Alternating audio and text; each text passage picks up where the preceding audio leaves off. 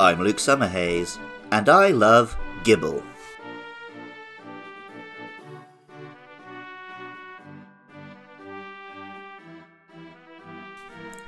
In Nintendo games, it's pretty common to come across land sharks. Zelda has them, Metroid has them, even Monster Hunter has them. Extend it beyond sharks and just to fish that swim in the sand, and they're even more common. Obviously, these kind of sand sharks don't exist in the real world, but they also barely seem to exist in mythology or folklore either. In the collection of Japanese stories, Kwaidan, there is the Samebaito, a humanoid land shark, and in Dungeons and Dragons there's the Bule or Bullet, a kind of shark with legs. But neither of these can really be traced back particularly far into existing folklore. It just seems that somewhere around the gamer generation, we decided sharks were too cool to be limited to just the seas, and that we wanted to fight them in deserts and on land. Fair enough, I get it.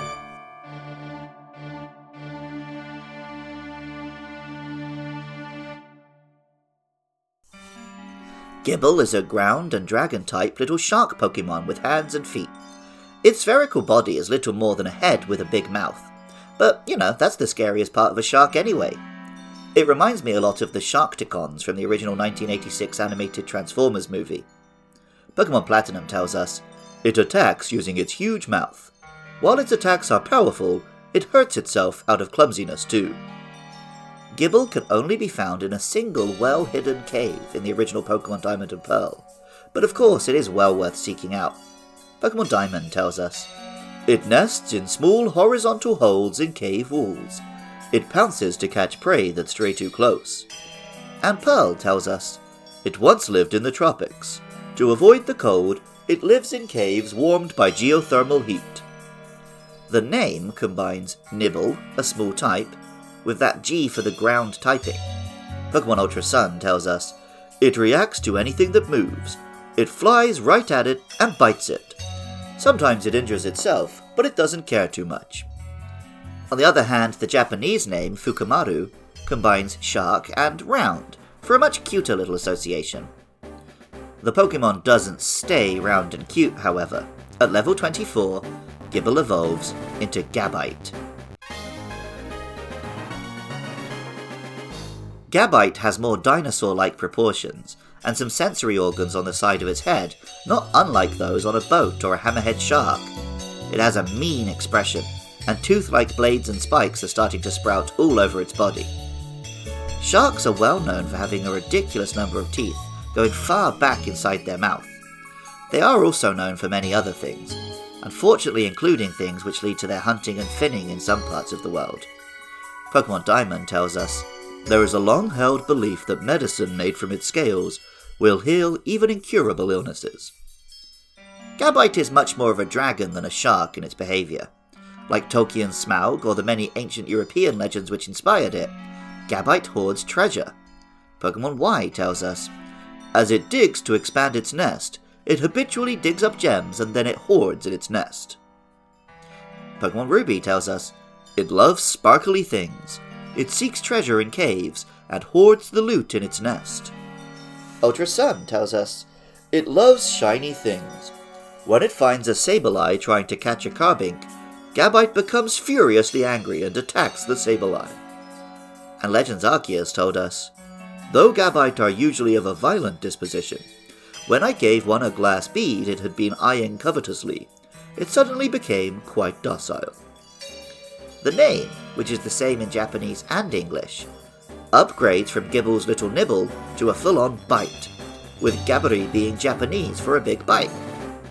That bite can get even bigger when, at level 48, Gabite evolves into Garchomp.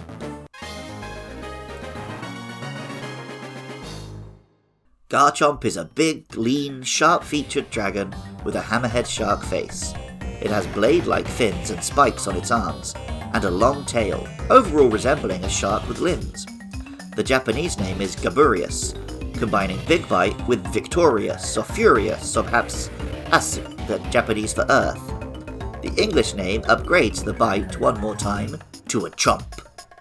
Pokemon Pearl tells us It flies at speeds equal to a jet fighter plane. It never allows its prey to escape.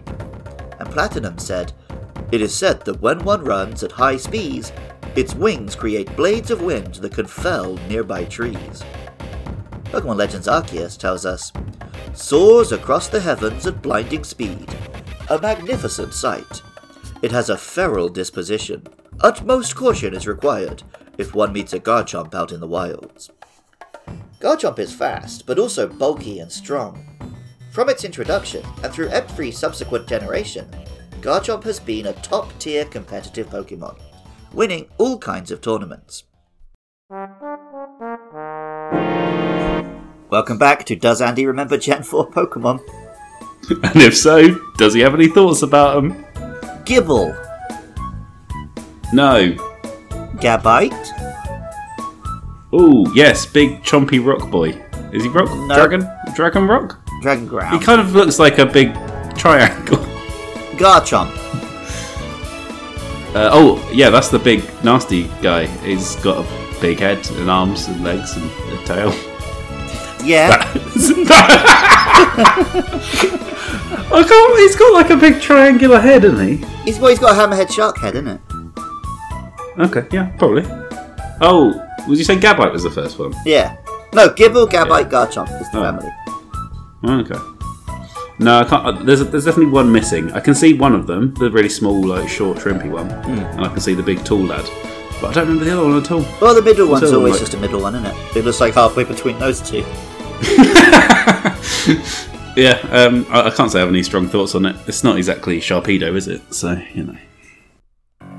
On top of its usefulness in multiplayer, Garchomp is the signature Pokemon of Cynthia, perhaps the most memorably challenging of all the Pokemon champions. She uses Garchomp in every appearance, from the anime to Pokemon Masters. And as if that weren't enough, she can take it to the next level. From the 6th generation onwards, a Garchomp with Garchompite has been able to Mega Evolve into Mega Garchomp.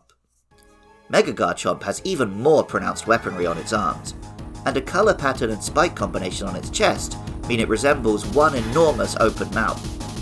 Pokemon Moon tells us its vaunted wings become scythes, sending it mad with rage. It swings its scythes wildly and slices the ground to pieces. While Ultra Moon tells us its disposition is more vicious than before its Mega Evolution. Garchomp carves its opponents up with the sides on both arms. Garchomp and Mega Garchomp also appear in Pokken Tournament. And, naturally, it's a dominant force in that game too. Sharks are very cool, even if they are a fear of my good friend Amelia. Recently we've had a run of wacky shark movies, from Sharknado and Sharktopus to the big budget Statham movie The Meg. I'm still waiting on one that comes close to being as powerful and terrifying as Garchomp.